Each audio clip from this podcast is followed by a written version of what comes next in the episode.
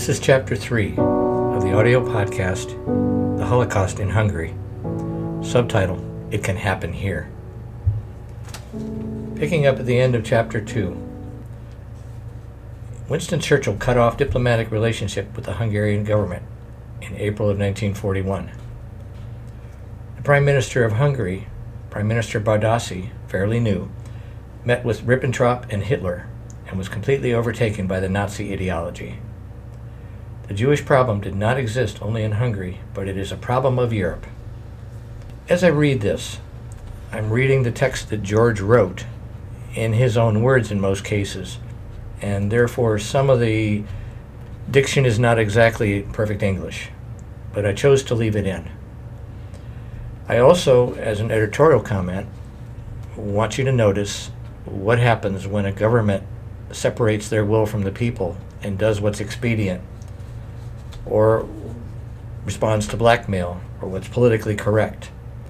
All of these laws were opposed by the general public, but it was going to get worse, much worse. The next step that took place was they treated the Jews as a different race. So the first thing they wanted to do was stop the Jews from mixing with Hungarians or any other non Jews. The upper house of parliament was demanding a solution to the Jewish problem right away. They wanted all the Jews to leave Hungary as soon as possible and immigrate to Palestine or anywhere else. The only trouble was that no other country was available for millions of immigrants in Europe or anywhere on earth. The big powers like the United States and England did not want to hear about the problem of the European Jews. In England, anti Semitism was already high. The British aristocracy did not want to lower themselves to the high class Jewish society. In the United States, anti Semitism existed too. American Jewish Society probably was willing to help, but without help from the government, they did not know how. Spain showed some willingness to accept some Jewish immigrants temporarily, but everything was going way too slow, while thousands of Jews were dying every day unnecessarily. Again, editorial comment what was happening in Hungary to the Jews came much after it already started in Germany. They had been being persecuted in Germany since the mid 30s. Okay, back to his story. Even the Vatican decided to continue its silence, rejecting any appeal on the ground that the denunciation of the Nazis by the Pope, Pius XII, would result in more rather than fewer deaths. The Holy Father never felt obligated to speak out. We don't want to say that the two big powers, USA and England, would not have dragged their feet to help until time ran out, that that would have stopped the occurrence of the Holocaust. No, it would not entirely but it certainly would have lessened the approximately 6 million massacred Jews and non Jews to a very smaller number, probably a few hundred thousand. After the war, most of the guilty Nazis and people who helped them brutally massacre mil- millions of Jews and other people were tried and executed or sent to prison. But history does not mention the statesmen or politicians who were accused of committing crimes of negligence by not helping to save millions of lives who were savagely murdered during the Holocaust. Before 1940, Hitler wanted all the Jews out of Germany. Later on, they set up ghettos, and the concentration of the Jews started. By that time, Hitler changed his mind, and the Nazis started to set up concentration camps. Hitler decided that the final solution to the Jewish problem will be the destruction of the entire Jewish population in Europe. In other countries like Romania, Jews were killed by the thousands with the knowledge of the government. Beginning in 1941, although there were several restriction orders, the life of Jews in Hungary was not in danger. Hitler kept the pressure on the Hungarian regent, von, von Horthy, to bring the Jewish problem to a final solution. He wanted all the Jews from Hungary deported to German labor camps.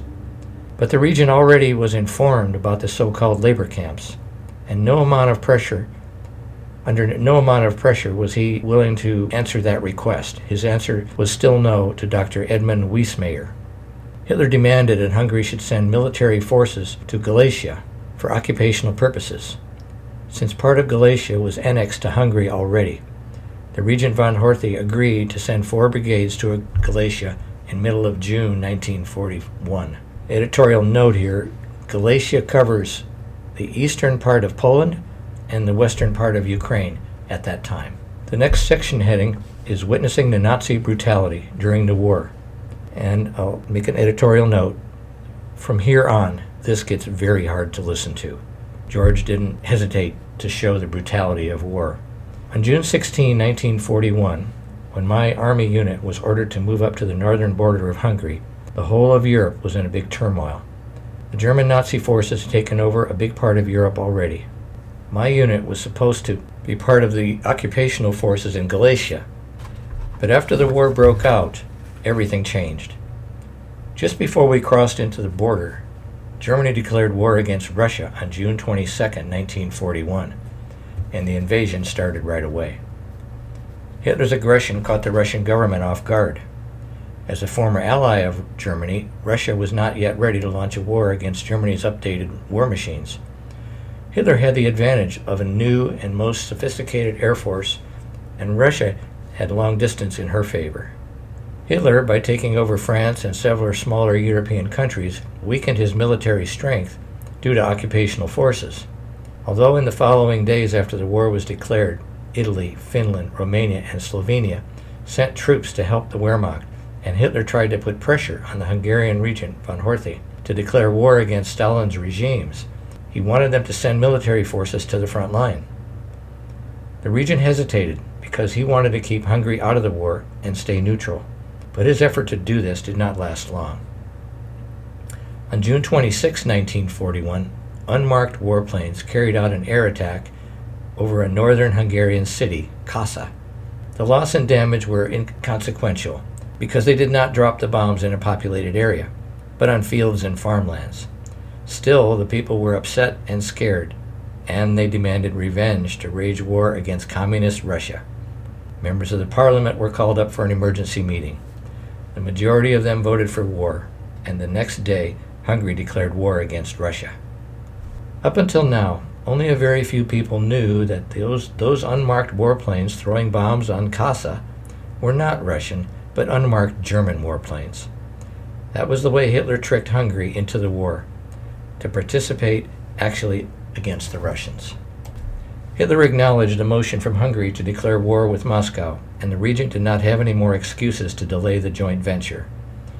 Regent von Horthy sent one motorized division, a fast division, to join Hitler's 17th Division to fight against Communist Russia.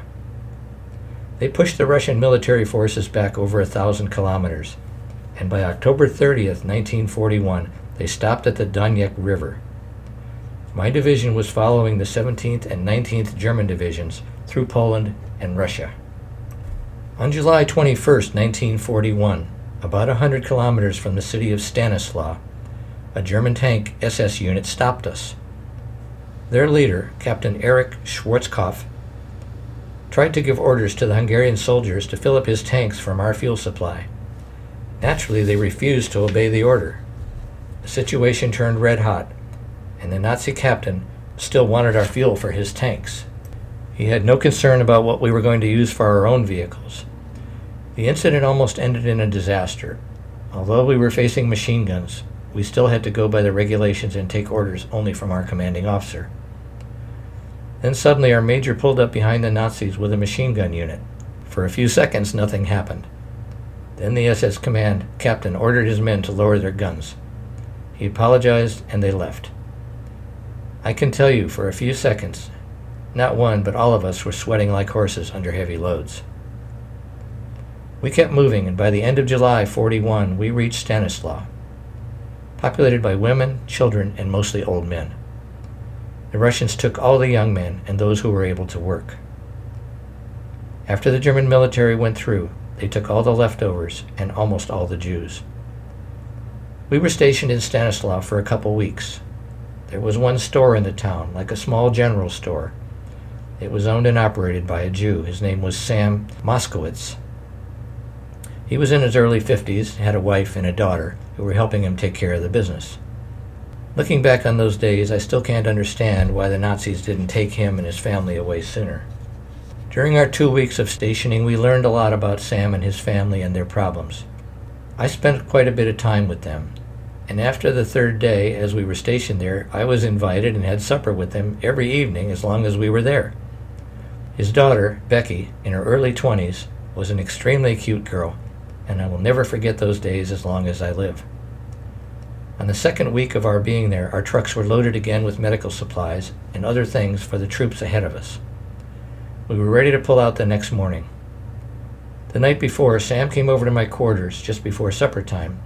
I was really not surprised when he told me through the underground he heard that the Germans were going to pick up all the remaining Jews in the town the next morning. He asked me if I could do something about that. I knew that the trucks that brought the supplies to us to take to the front would be starting back to Hungary the next morning. It took me a couple of hours to work out a plan with the homegoing unit. They agreed to take three Jewish families, 11 people, to Hungary or some other safe place. During the night, Sam and two of his friends loaded some food and drink from his store into the trucks. The rest of their families gathered in my quarters until they were ready to leave. All the trucks were covered with heavy canvas and strapped down all around. Nobody could look inside without opening the rear flap. The trucks were taking damaged medical equipment and other repairable stuff back with them. One of the trucks had to take two recuperating soldiers back home. During the darkness of the night, we put all 11 of them on the trucks. The men had to put on some old uniforms. The women and children were hiding behind old canvases and other junk. It was almost daybreak when they started to pull out. I watched them moving away. They had to pass through a German checkpoint. Although the Germans did not have the authority to check our military vehicles, we never knew what the Nazis would do. The drivers left the rear flaps open on the trucks, showing they had nothing to hide. A couple of Wehrmacht soldiers just glanced at the rear of the first four trucks. There were 24 of them. And then they did not bother to look anymore. Later the same day, before we started to move out, we saw three soldiers going house to house trying to round up Jews. They found very few. When we saw that, a warm feeling came over us, knowing that we were able to save a few people from certain death. The German military was moving fast, gaining more territories from the Russians. The military forces of the satellite nations like Italy, Romania, and Hungary kept moving with them.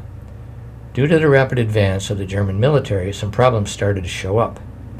Although the troops and most of the military supplies were transported by railways, it still left the question how to get some other supplies to the front line without delays. Since each satellite nation had to take care of its own fighting force, and those who were right behind them, like doctors, nurses, hospital equipment, mechanics, etc., the railways could not take care of all the requirements. The distance was getting longer each day. Due to that fact, the Hungarian decide, government decided to cut the distance in half between the front line and homeland. They used fast moving motorized units to take the supplies halfway. The other motorized units picked them up and took them to the front line. The homebound unit picked up the sick and wounded and took them to the nearest hospital or back home. Those with minor injuries stayed in the field hospital. Our 24 truck convoy, loaded with ammunition and different supplies, was moving towards a destination. All of a sudden, an SS unit coming from the opposite direction stopped us. Then we were told that it would be two to four hours delay for us because of necessary road repairs ahead of us. That was very like a very strict order, which meant that nobody moves. We could not move anywhere, anyhow because they blocked the road with their tanks. When a commanding officer asked them if they needed any help, the SS captain very arrogantly and positively said no, and that was an order. He left, but about 200 feet in front of us, two tanks took the positions with their guns facing towards us. We knew right away that something was very wrong, but we were pinned down, unable to do anything. After a while, we used the military field glasses to peer through the canvas opening of a truck and we spotted the reason for the delay. What we saw stopped the blood circulation in our bodies. This was the first time since the war started that we witnessed that kind of senseless brutality. About one and a half kilometers ahead of us, we saw an almost endless line of people digging the ground. Behind them, facing the ditch diggers, were several machine gun units. The digging went on three to four hours. Then suddenly we heard the machine gun start to bark, and the people who were digging the ditch started to fall into it. Due to the distance, we could not hear their voices, or anything else. In 20 minutes or so, everything was over. Then the bulldozers started to cover up the whole massacre. Some of those people were still alive when the tanks pushed the dirt over them and packed it down. Later on, we heard about the shaky reason for the massacre. SS Captain Dieter Holtz was complaining that in a nearby town, someone took a shot at him. We knew it was a lie because no one would be stupid and crazy enough to do such a thing. In retaliation, the Nazi SS units emptied the camp's occupants, about 2,000 people, all Jews who were waiting to be transferred to the Warsaw ghetto. They were massacred in an inhumane manner for the reason that the SS Captain Holtz could not line up enough boxcars for the transportation of the Jews. I'm positive he was rewarded by his superiors for his efforts to carry out his Fuhrer's wishes. Later on, during the war, the Nazis were killing Jews and others by hundreds of thousands with machine guns, just because the gas chambers could not kill the Jews fast enough. Although we did not know any of those massacred people, and none of us was hurt physically, but witnessing the inhumane terror left all of us speechless for a long time. After a while, when the machine gun units pulled back, the SS captain came to us and was surprisingly nice and polite. He apologized for the delay and told us that the road is fixed and we can continue on our mission. I cannot describe the feeling that came over us. Most of us were in our early 20s, and some of the soldiers had been in the military for only two to three months. After basic training, we were sent to the war zone. Those kids did not understand what was happening, and witnessing merciless brutality left deep scars in all of us. Towards the end of August, our truck convoy drove through the city of Kamenek Podolsky. Just a couple of kilometers past the city, we had put up some tents and waited for another motorized unit to catch up with us. Kamenek Podolsky was a ghost town. You knew that there were people in there, but you could not see anybody outside the houses. On the second day of our stationing there, a boy about 10 years old came up to our place. The guard brought the kid into the camp. He did not speak Hungarian, only Polish. Since I talk Polish myself, we did not have any problem. He told us that some of them in the town were Polish Jews, but fleeing from the Nazis, they went to Hungary. He brought a piece of paper with him which had Hungarian writing on it. The note said, We are Hungarian Jews, mostly from the southeast part of Hungary, from the cities of Garani and Zorgo, etc. We are hungry and some of us are sick. We beg you, in the name of God, if you are able to help us, please do so. Three of us drove back to the city to find out what is going on over there. We never heard that any of the Jews were deported from Hungary while we were there, while we were home. When we got over there, a man and woman came out of one of the houses. They had no clothes on, only a piece of rag hanging down in front of their waist. They told us there were about 20,000 of them in the city, most of them Jews, but some were gypsies, and about 18,000 of them were from Hungary. The rest of them were Polish. The Hungarians were from different cities in Hungary.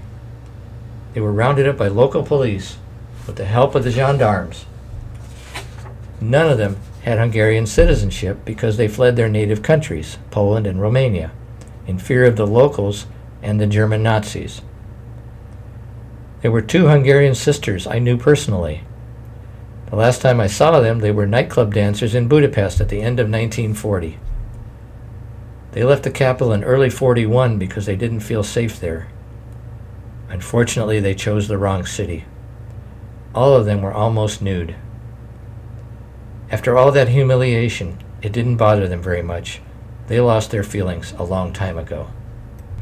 The girls told me that after they were rounded up by the Hungarian authorities, they were transported to the Hungarian border to the city of Koro- Kőrösmező. Then they were turned over to the German military. They were believing that the Nazis will take them to a labor camp. After they arrived in Kamenek Podolsky, the Nazis told them they will be transferred to the ghetto after the trucks arrive. None of that was true. The Nazis deliberately took their clothes to avoid any chance that some of the Jews might escape. Before the Nazi motorized unit left, they were told that in a week or so, another convoy will arrive and take them to their destination. They left very little food for them, and the water supply was very limited too. The girls told us about the humiliation and the hell they went through, and the brutality of the German Nazis and the starvation. Some of them were sick, some had already died. They did not have any kind of medicine and a very limited amount of food. But the Nazis didn't want them to live anyway. There were 54 of us in the convoy. Whatever we could spare food, medicine, clothing we put together and let them have it. The other convoy arrived on the second day of our camp there. They were also giving their rations to the deportees. We now had over a hundred people who wanted to help these people whose lives were in danger we wanted to help them as much as we could, but if we did so, we would break the Hungarian and German military laws. During the war, that meant immediate execution by firing squad. And just editorial comment throughout this book, being caught helping a Jew was execution, even for a Hungarian soldier. After the cargo was transferred to our trucks on the third day, the commanding officer of the other convoy decided to take three truckloads of people about 120 persons of those deportees somewhere to a safer place. He knew that what he was doing was very dangerous, but since there were no German or other checkpoints on the way back home, he said he would take a chance on it. He could take 120 persons, no sick or small children. It was about a half percent of the deportees. It was a very sad, heartbreaking situation he did not know whom to take. They had to decide amongst themselves, and finally, after the morning of the next day, after lots of hugging and crying, the chosen ones were loaded on the trucks. They took off, hopefully on the road to precious freedom. Shortly after they left, we pulled out too, to complete our mission. We advanced about 50 kilometers when a German tank unit of 12 vehicles and several machine gun units approached us.